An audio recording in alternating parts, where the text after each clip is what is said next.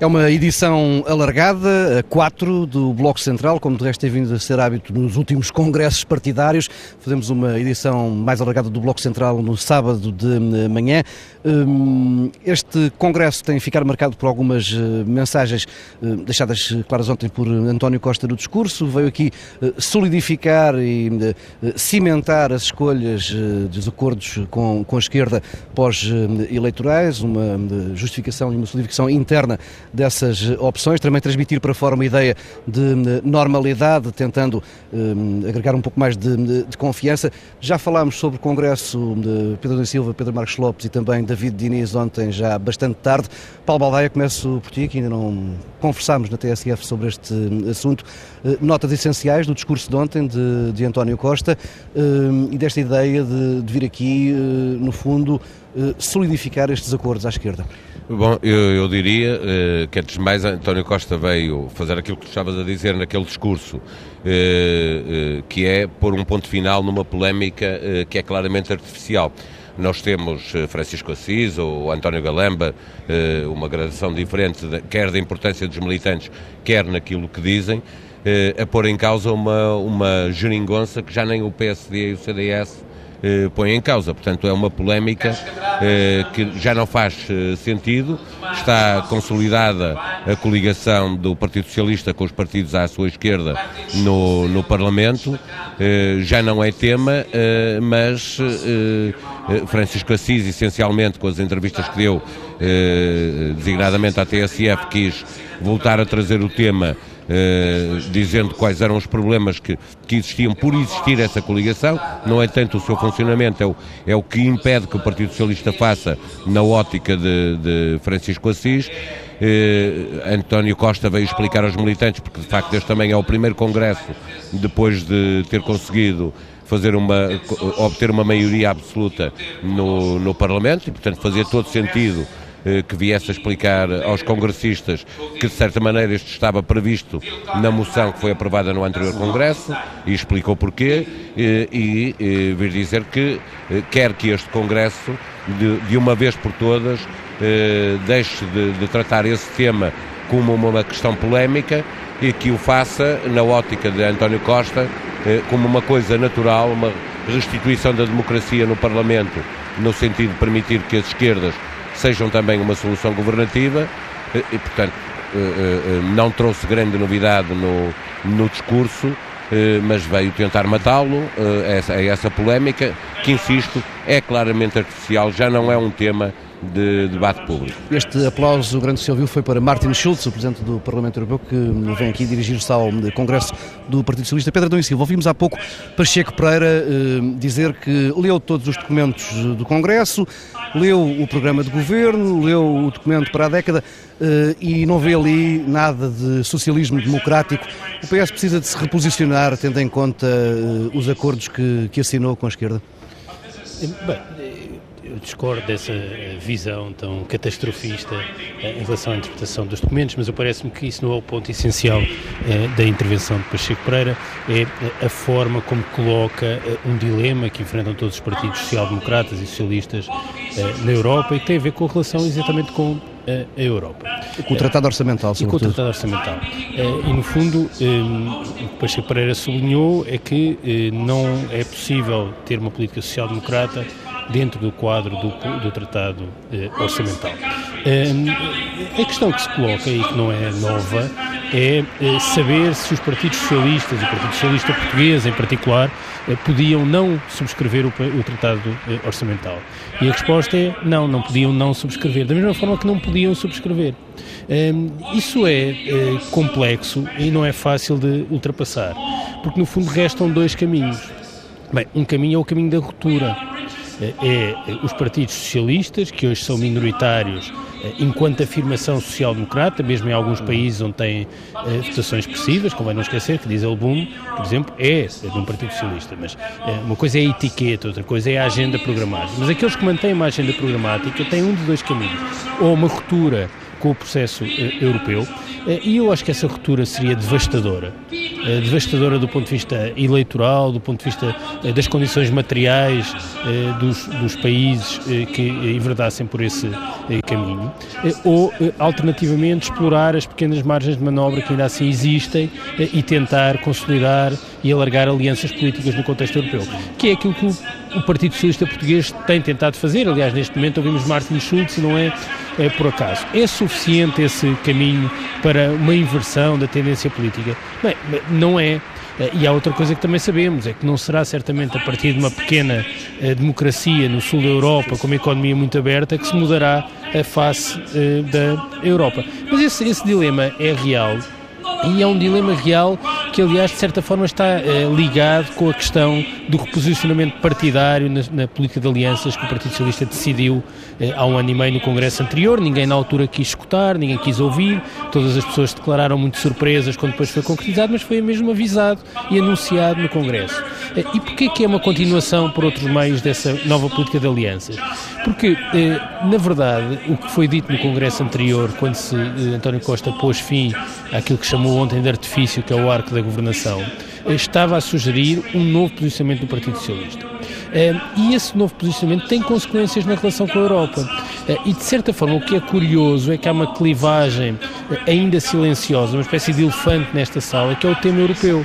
Porquê? Porque, da mesma forma que o Partido Socialista se transformou na relação com os seus parceiros à direita e com os seus parceiros à esquerda. No passado era uma espécie de partido de charneira, deixou eh, de o ser. Não digo que não volte a ser no futuro, eh, mas eh, essa, essa, essa reconfiguração tem consequências, porque neste momento, entre aqueles que são maioritários, que apoiam a nova solução e o novo posicionamento, e essa maioria tem uma expressão nos militantes simples, é que Francisco Assis, por exemplo, defende a manutenção do partido de charneira.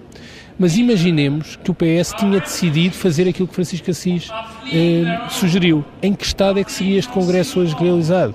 Eh, qual era de forma que os portugueses olhavam para o PS e os próprios militantes para um partido que estava a viabilizar um governo de direita. Mas há uma questão silenciosa que é a relação com a Europa. É que entre aqueles que defendem o reposicionamento, continua a haver um grupo significativo de euro-otimistas, aqueles que acham que a Europa vai mudar e, portanto, vai ser possível eh, concretizar uma política social-democrata e aqueles que têm uma visão pessimista do papel da União Europeia. E essa clivagem é muito silenciosa e, na verdade, ninguém a expressa, eh, ninguém a coloca de forma eh, visível e, portanto, é uma discussão que o partido não tem, que tenta contornar, mas é mesmo um elefante na sala que é difícil de contornar. Pedro Marchal, estavas a, a abanar a cabeça em sinal de, de negação. Primeiro era por uma questão de calor, não era propriamente por uma questão. Não, uh, há, há, há, há, um tema que tem, que tem sido recorrente nas análises, é que, uh, enfim, que, o, que, aquele conceito que nós tínhamos de arco de governação acabou, e sabendo que o PS, o PSD e o CDS eram do arco de governação. Eu acho que não, porque o governo é composto apenas por membros do Partido Socialista. O arco de governação, os partidos que governaram Portugal desde o 25 de Abril, desde que temos o processo normal, democrático normal se normalizou, continuam só a ser três. O PS, o PSD e o CDS. Nem o Bloco de Esquerda, nem o Partido Comunista estão no governo. Aliás, uma das fragilidades, na minha opinião, desta solução é exatamente essa. É o facto do Partido Comunista Português e do Bloco de Esquerda não estarem no governo. Portanto, em termos enfim, eh, factuais, uh, uh, o arco da governação permanece o mesmo. Tem um apoio parlamentar neste momento do Bloco de Esquerda e do Partido Comunista Português. Mas há algo que, que, que, que eu penso que, que, a, que a realidade choca um bocadinho, ou melhor, o conceito prático choca um bocadinho com, com o conceito teórico. Tem sido dito que há uma, um, uma espécie de um desvio do Partido, do Partido Socialista para, para, para o lado esquerdo e que de uma vez por todas deixou de ser um partido de charneira. Bom, isso podia ser verdade se o Partido Social Democrata se tivesse mantido no sítio onde costumava estar. Também se chegou um bocadinho para a direita. O problema é que neste momento o Partido Social, Socialista, de facto, é muito mais de centro do que o PSD é de centro. E, portanto, nesse, dentro dessa realidade, eu não estou a ver esse desvio programático, teórico, ideológico do Partido Socialista para a esquerda. Pelo contrário, eu acho que permanece no mesmo lugar. Agora, toda a mobilidade do espectro partidário, houve uma mobilidade evidente, não é? E que permite até, neste momento, que o Partido Socialista acabe por ser ainda um, uma espécie de um partido de charneira. Este desvio que nós eh, eh, que associamos ao facto de haver um acordo com o Bloco de Esquerda e o Partido Comunista Português, acho que ainda de facto está longe de dar a ideia de que o Partido Socialista se virou à, à, à esquerda. Isso que é vendido por, por, essa, por essa ala protagonizada por, por Francisco Assis, parece-me, eh, no fundo, errada. Porque o que aconteceu no espectro todo é que o Partido Socialista mantém muito daquilo que, foram as suas, que são as suas bandeiras e foram durante muito tempo e ainda são as suas bandeiras natural, naturais, mas houve um partido que fugiu desse centro. E eu acho que isso é claro no caso do PSD. Deixa-me só dizer algo muito rápido em relação ao Congresso. É preciso dizer também que este é um Congresso que, que, que entroniza, digamos assim, António Costa. Porquê? Porque nós não nos podemos esquecer, e é bom dar-lhe esse mérito e ter essa memória, que no princípio desta solução, uh, uh, todas as semanas nós uh, víamos riscos que António Costa, víamos metas que António Costa não ia conseguir ultrapassar. E o facto é que seis meses depois, António Costa conseguiu ultrapassar todas essas metas. Conseguiu, de facto, consolidar, ou pelo menos aparentemente consolidar, uma solução que cada vez mais se nota que só pode ser posta em causa por via externa, pela questão europeia, e nesse aspecto, dentro dessa dimensão, pois as outras teremos tempo para falar, dentro dessa dimensão é um congresso que marca e, e no fundo, celebra uma enorme vitória de António Costa. David Diniz, a questão do posicionamento do, do, PS, sobretudo na comparação com o posicionamento do, do PSD ou se quisermos, já agora, uh, em comparação também com o que é uh, a política europeia hoje. Porque eu acho que nós não podemos já colocar. Agora, sim. Já agora e também com o posicionamento do PC e do Bloco, sim. também mudou. Claro que não, evidente, estamos numa estrutura muito geométrica e variável, não é? Não é nada disto é estanque. Nós não podemos olhar para o ideário do Partido Socialista comparando com o ideário de 1980 ou comparar o ideário do PSD de hoje comparando com o ideário de Sá Carneiro, como eu ouvi Pacheco Pereira fazer aqui na intervenção. É claro que aquela, aquela declaração programática assinada pelos fundadores do PSD era, era muito mais de esquerda do que é hoje, como era evidente, como, como seria muito mais de esquerda do que era Cavaco Silva, e Cavaco Silva era mais à esquerda. A própria uh, doutora Manuela Ferreira Leite, que foi líder do partido, diz que o PSD não é um partido de direita nem nunca foi. Sim, sim. Manuela Ferreira Leite é de uma geração diferente daquela que hoje existe claro, da, da, direção do PSD. O país hoje é um país muito diferente daquele que uh, o, a Manuela Ferreira Leite encontrou quando era, por exemplo, Ministra das Finanças, e não foi assim há tanto tempo, uh, como a Europa é hoje substancialmente diferente e o estado da economia também é substancialmente diferente daquilo que vivemos, basta dizer, há 10 anos atrás. Uh, portanto, tudo tudo isto colocado, eu acho que não, não vale a pena estarmos a fazer uh, comparações rígidas. Dizer que o PSD é, é, é, mais à esquerda ou mais direita, ou o PS é mais à esquerda ou mais direita, nós temos que colocar o Partido Socialista dentro do contexto de hoje. Uh, e a verdade é que se nós compararmos com uh, partidos congêneres do Partido Socialista pela Europa, este Partido Socialista parece-me inevitavelmente o partido mais à esquerda porventura em larga medida por uh, questões conjunturais. Uh, mas eu acho que o Pedro Adão e Silva tem razão. Na estrutura do Partido Socialista de base, uh, é efetivamente um partido mais à esquerda do que foi porventura em anos anteriores, desde já, desde logo com António José por exemplo. Eu acho que isso é absolutamente inelutável. Repara no tipo de discussão que nós temos uh, ouvido uh, Europa fora e temos visto uh, também nas imagens da televisão. aquilo que encontramos hoje em França é um governo de esquerda com políticas do ponto de vista laboral muito diferentes daquelas que o Partido Socialista defende e já agora das políticas que o Partido Socialista ainda está a discutir uh, com o Bloco de Esquerda nos famosos grupos de trabalho e com o PCP nos famosos trabalhos de grupo. Uh, e uh, acho que é, se nós temos que fazer comparação, temos que fazer comparação com os congêneros no mesmo tempo, no mesmo espaço. Uh, não é com Mário Soares, seguramente. A mesma coisa se aplicaria, a mesma comparação se poderia fazer, uh, não querendo eu sequer ir para países uh, do norte da Europa, onde evidentemente os partidos socialistas são muito diferentes daquele Partido Socialista que encontramos aqui. Também este Partido Socialista é diferente daquele que encontramos em Itália, onde, uma vez mais, a consolidação orçamental não é, digamos assim, uma prioridade A, não é, mas, tal como aqui vemos, ah, mas ah, ah, a política defendida por Matteo Renzi, Primeiro-Ministro, é uma política do ponto de vista de mercado laboral muito mais aberta e flexibilizante, se quiseres, do que aquela que nós encontramos aqui. Portanto, há pontos, eu diria até mais, nas políticas ditas estruturais, ou se quiseres, para usar o chavão normal, em reformas estruturais, um chavão que eu francamente não gosto muito, mas em, em termos práticos de políticas públicas, eu acho que este Partido Socialista é efetivamente mais à esquerda. Isso permitiu, uh, evidentemente, uma aproximada posição ao PCP e ao Bloco de Esquerda, mas também forçou, é muito justo reconhecer, o PCP e o Bloco de Esquerda a uma espécie de aproximação ao centro. Isto é um elogio, uh, pode não, na forma não parecer, mas é porque é assim que se constroem uh, programas de governo, soluções governativas, soluções com estabilidade. Hoje temos que uh, dizer com total abertura, a solução encontrada tem revelado estabilidade até este momento.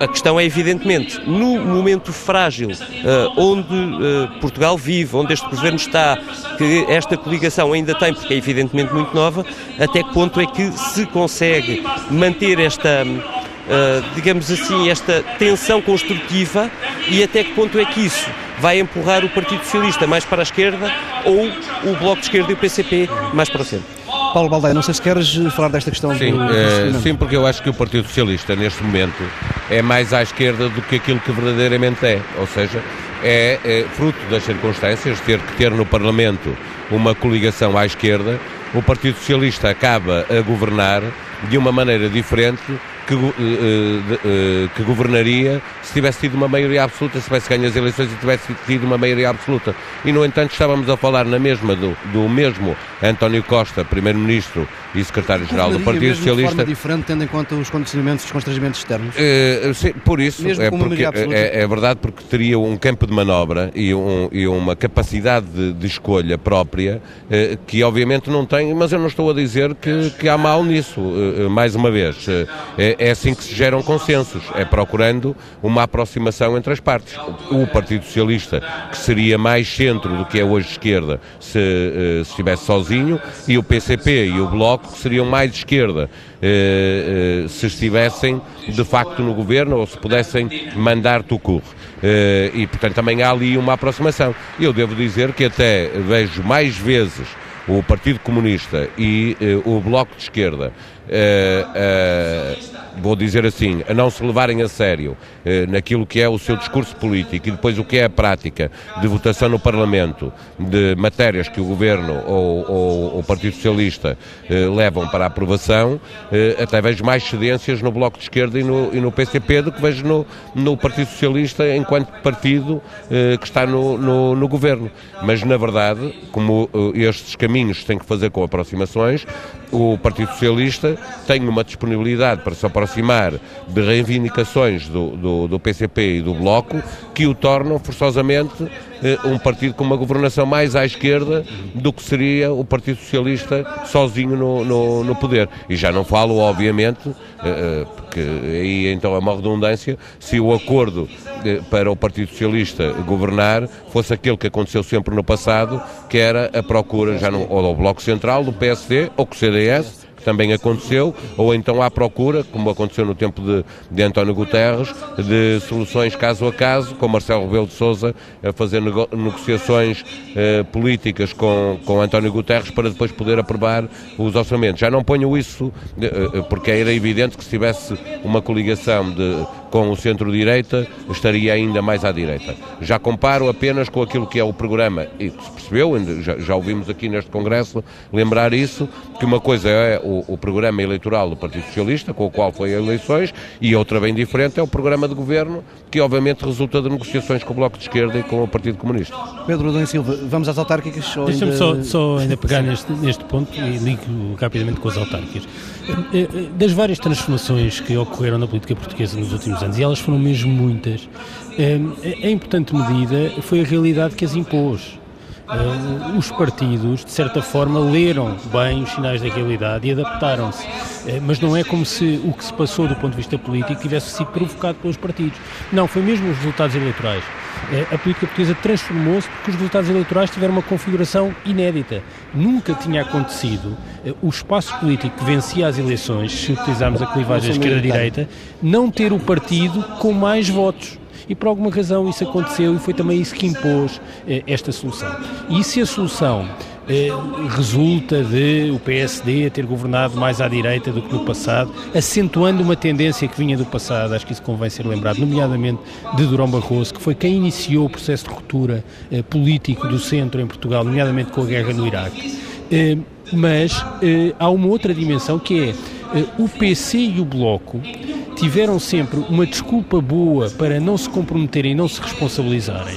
E por isso eu acho que eh, nós a pensarmos que o arco da governação é apenas estar no governo é de certa forma também um artifício, porque a verdade é que há aqui uma responsabilização e um compromisso. Porquê? Porque no passado o PC e o Bloco habituaram-se a que o, PC, o PSD e o PS, em última análise, acabar, acabar-se por entender.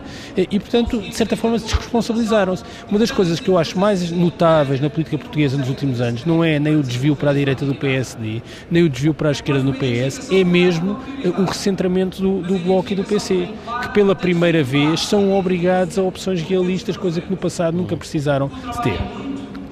Uh, segundo ponto tem a ver com o que o Paulo Baldaia estava a dizer sobre o programa do governo. Seria diferente esta governação se uh, o PS estivesse sozinho com uma maioria? Eu diria sim, mas não tanto por aquilo que já foi feito, julgo que o governo teria feito exatamente as mesmas coisas que fez. Aliás, este slogan deste Congresso é prometemos, cumprimos. Tudo o que tem sido feito faz parte do programa de governo. É mais aquilo que o PS gostaria de fazer e não fez por força da coligação. Ou seja, é mais as coisas que não foram feitas do que propriamente aquelas que foram feitas. Finalmente, o tema das autárquicas, porque na verdade é o primeiro teste eh, à solução e o primeiro momento de avaliação.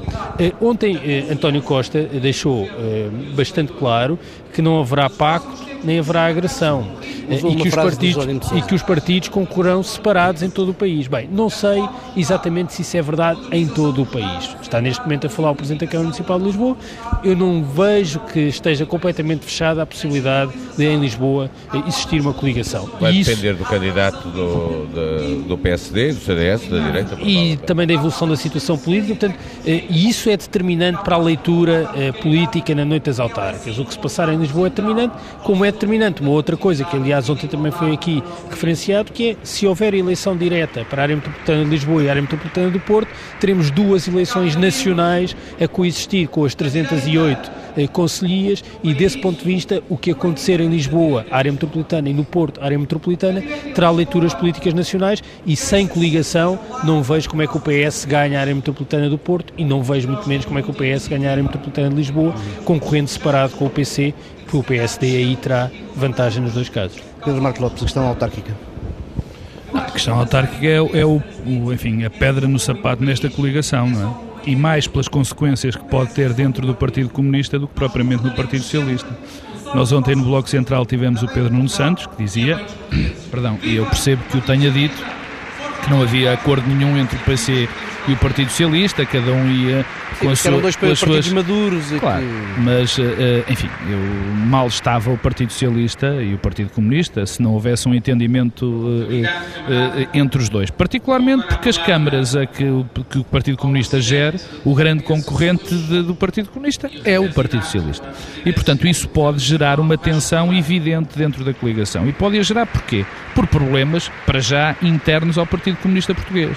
Nós sabemos que os dois grandes pilares do Partido Comunista Português, aqueles que lhe dão a implantação nacional que tem, é, o, é a questão sindical, é o, o, facto de terem uma, uma central sindical, peço desculpa pelo, pelo termo de ter, mas é um facto, que dominam essa central sindical, e, a, e o poder autárquico que, que, que de facto também tem. Ora bem, se esse pilar for ameaçado pela uma eventual vitória do Partido Socialista em autarquias que o Partido Comunista tradicionalmente gera, gera, obviamente que isso vai criar um problema interno nítido ao Partido Comunista Português.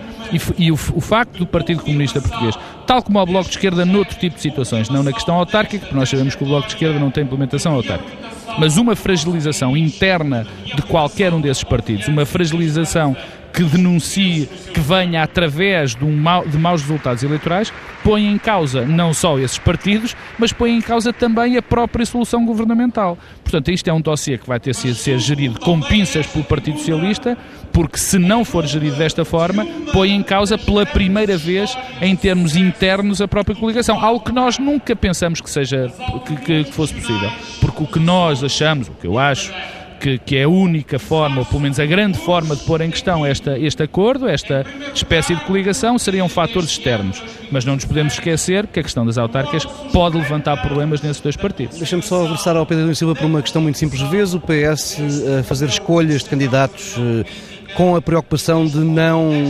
pisar eh, o pé ao parceiro de coligação?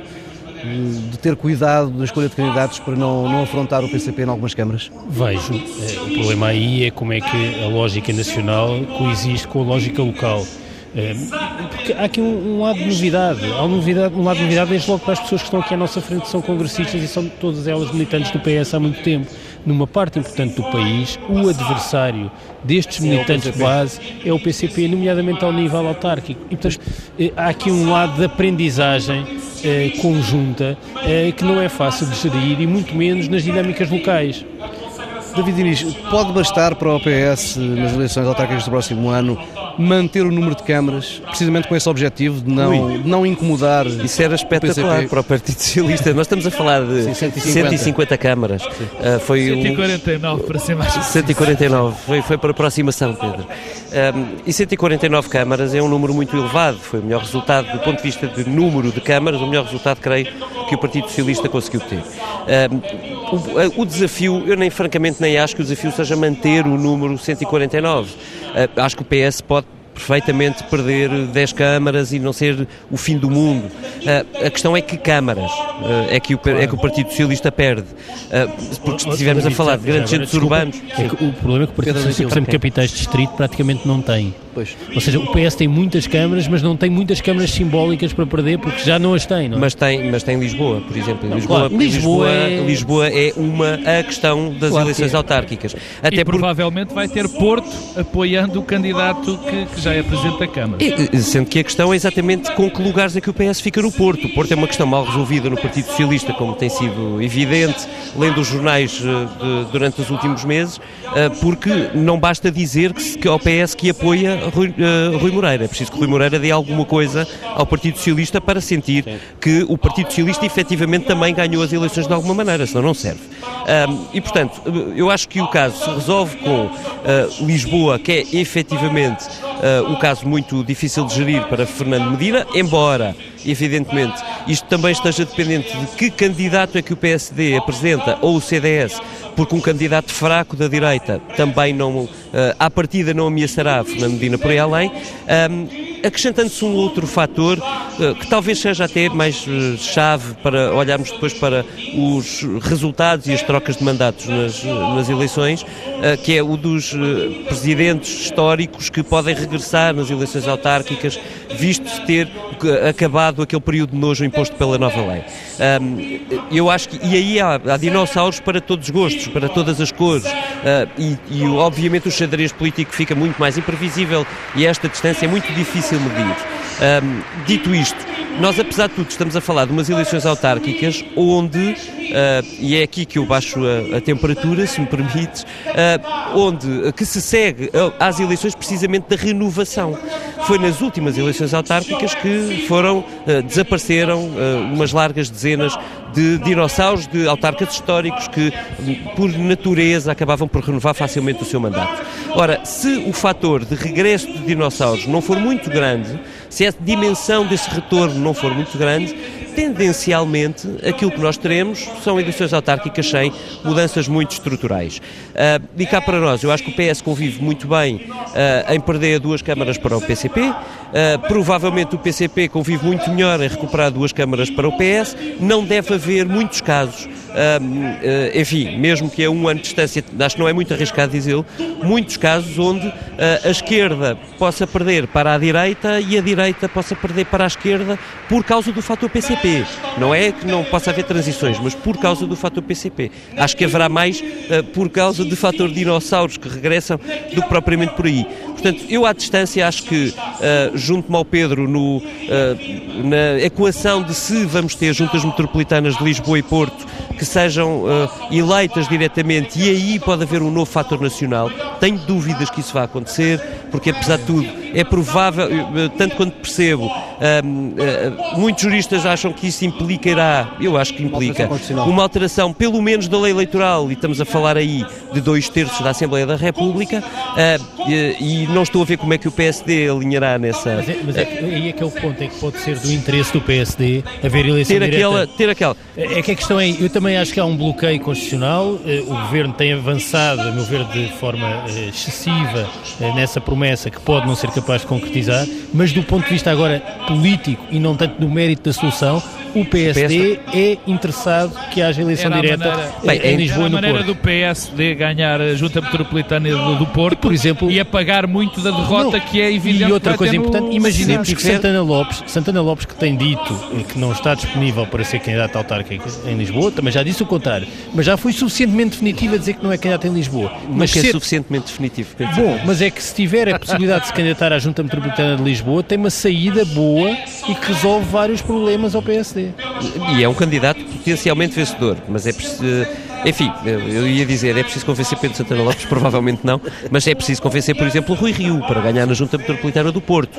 Não sei, enfim, eu acho que há muitas, muitas coisas indefinidas ainda no caminho, mas, mas o Pedro tem razão no ponto. O PS está uh, definitivamente comprometido com a ideia, porque é do seu programa que nasce a ideia da eleição dos dois presidentes da Junta Metropolitana diretamente, uh, e o PSD pode ter mais interesse do que o PS, estranhamente, do ponto de vista de conjuntura nessa, uh, nessa eleição. Eu acho muito complicado porque uh, eu, era importante para o PSD porque era uma maneira de ter uma vitória. E eu estou convencido que na Junta Metropolitana do, do Porto o PSD teria uma vitória que apagaria o problema de perder uh, as, uh, o Porto, para o qual não tem um candidato evidente, como também não tem em Lisboa. Simplesmente a própria, o, próprio, o próprio aparelho do PSD, tanto no Lisboa como no Porto, veria com bastantes dificuldades a, a, a existência de, de, dessas eleições. Apesar de teoricamente ser vantajoso, porque poderia apresentar uma, uma, uma vitória nacional, acho que seria muito complicado para o PSD arranjar depois os próprios candidatos a essas juntas metropolitanas, porque se Lisboa era evidente, no Porto é muito mais complicado, porque eu não estou a ver a Rui Rio comprometer aquele que eu penso ser o seu futuro político ou as suas ambições dentro do PSD pela Junta Metropolitana do Porto. Não e é um can... uma boa moeda de troca. Deixa-me só acrescentar um detalhe, é que para o PSD esta discussão não é propriamente linear. Nós estamos a falar da eleição direta de juntas metropolitanas que em largos setores do PSD são vistos como uh, potenciadores de um processo de regionalização. E, e como sabes, eh, esse é, é, tudo menos um fator de estável dentro do Partido Social Democrata. Paulo Baldaia, estás muito calado. Uh, sim, estou calado porque estava a ouvir, uh, exatamente. Eu, eu, acho que o PSD nunca fará esse favor ao Partido Socialista, porque no final a eleição para as juntas metropolitanas de Lisboa e Porto era uh, um modo de forçar, uh, e o Pedro Adão e Silva uh, tocou nesse assunto há pouco, de forçar um entendimento entre o Partido Socialista e o Partido Comunista. Ora, ao contrário do que estava a dizer o Pedro, o Marcos Lopes e o, e o, e, o, e os, dois, os dois Pedros e o David, eu não acho nada que fosse possível, mesmo com Santana Lopes, o PSD ganhar a Junta Metropolitana de Lisboa. Portanto, essa estava perdida à partida, porque é fazer contas e perceber o que é que é o Partido Socialista. Só com uma coligação do PC com, com o PS. Certo, certo, ah, é isso que eu estou a dizer. Não, mas com o PC e o PS separado. Mas o que eu estou a dizer é que o PSD nunca alinhará, porque estaria a fazer um favor ao PCP e ao, e ao Partido Socialista, forçando um, um entendimento, eh, para exatamente ganhar em Lisboa e nem sequer eh, seria descabido que o candidato à Junta Metropolitana de Lisboa por uma coligação de PS-PCP fosse alguém do PCP, eh, seria possível e, portanto, seria muito mais fácil fazer essa coligação. Portanto, o PSD não entrará porque isso significa que entregará de imediato a Junta Metropolitana de Lisboa à esquerda e ajudará a consolidar uh, a coligação que existe entre o Partido Socialista e o Partido Comunista, mas depois também com o Bloco de Esquerda e com o Partido dos Verdes. E, uh, uh, desse ponto de vista, para o PS, não havendo, e eu não acredito que vá haver, eleições para a Junta Metropolitana de Lisboa e do Porto, o objetivo é muito simples é manter a Câmara de Lisboa e manter a presidência da Associação Nacional de Municípios. Se tiver estas duas coisas, o Partido Socialista acorda muito bem disposto no dia a seguir às eleições, porque tem todas as condições para uh, continuar a liderar uma coligação, estando no, e estar A questão é se isso não governo. acontece com perdas do lado do PCP. Não, calma, é, porque essa é a questão. O que tem que gerir, o que tem que gerir antes é uh, a relação com o PCP. Uh, mantendo, obviamente, um, um, não é preciso um pacto, mas um, eles depois lhe chamarão outra coisa, pode ser um acordo de cavalheiros, que é de perceber onde e apenas nos sítios em que o, Partido Socialista pode roubar uma Câmara ao PCP, ou o contrário, mas acima de tudo, nos sítios onde eh, eh, um acordo entre PS e PCP pode não ser um acordo de coligação, pode ser feito de outra maneira, eh, permitir ao PCP ou ao Partido Socialista roubarem câmaras ao PSD.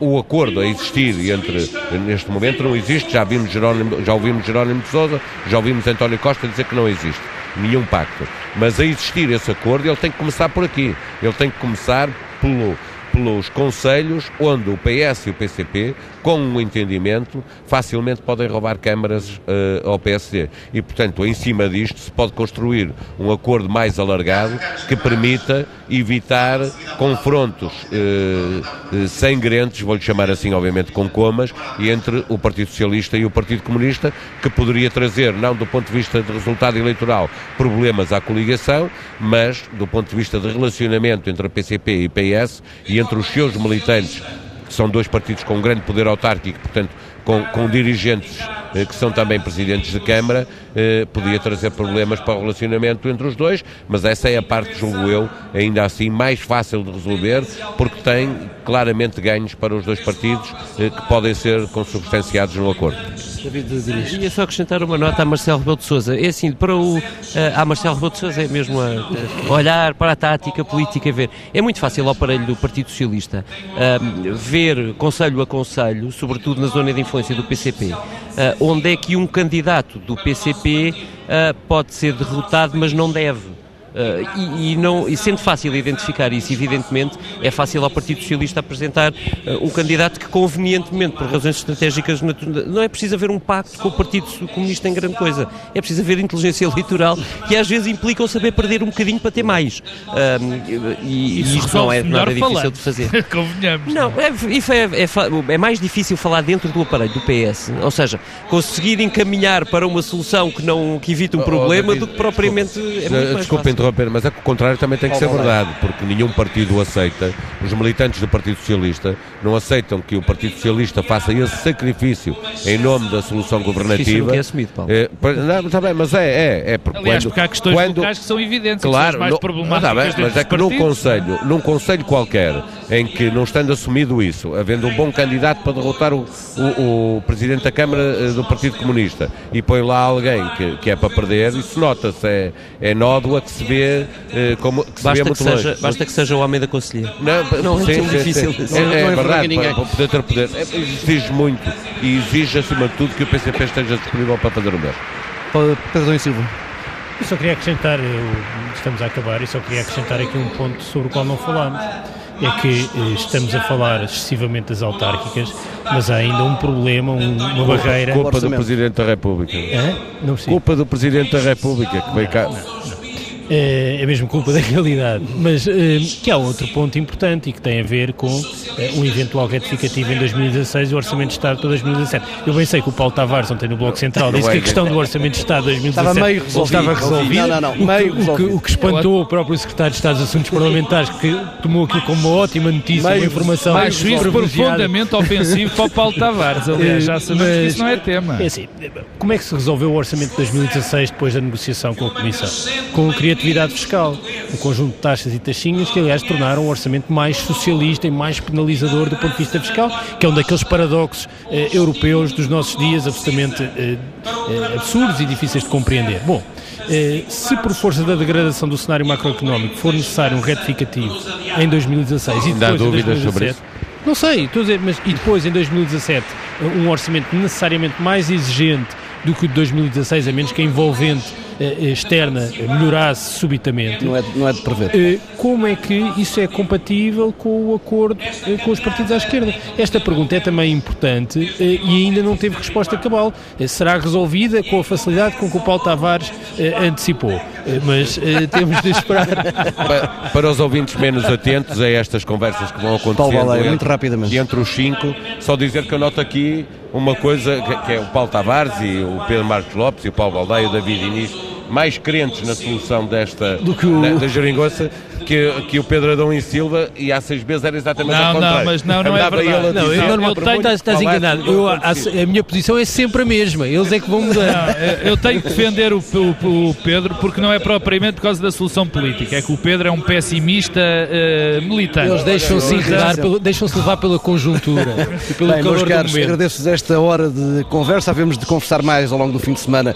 A TSF vai acompanhar uh, par e passo este 21º Congresso do Partido Socialista, numa altura em que o Presidente do Partido, Carlos César, vai discursando mais dados sobre este Congresso, sobre os discursos que foram decorrendo e que serviram de pano de fundo a esta edição extra do Bloco Central, mais dados sobre estes discursos já nas notícias ao meio-dia.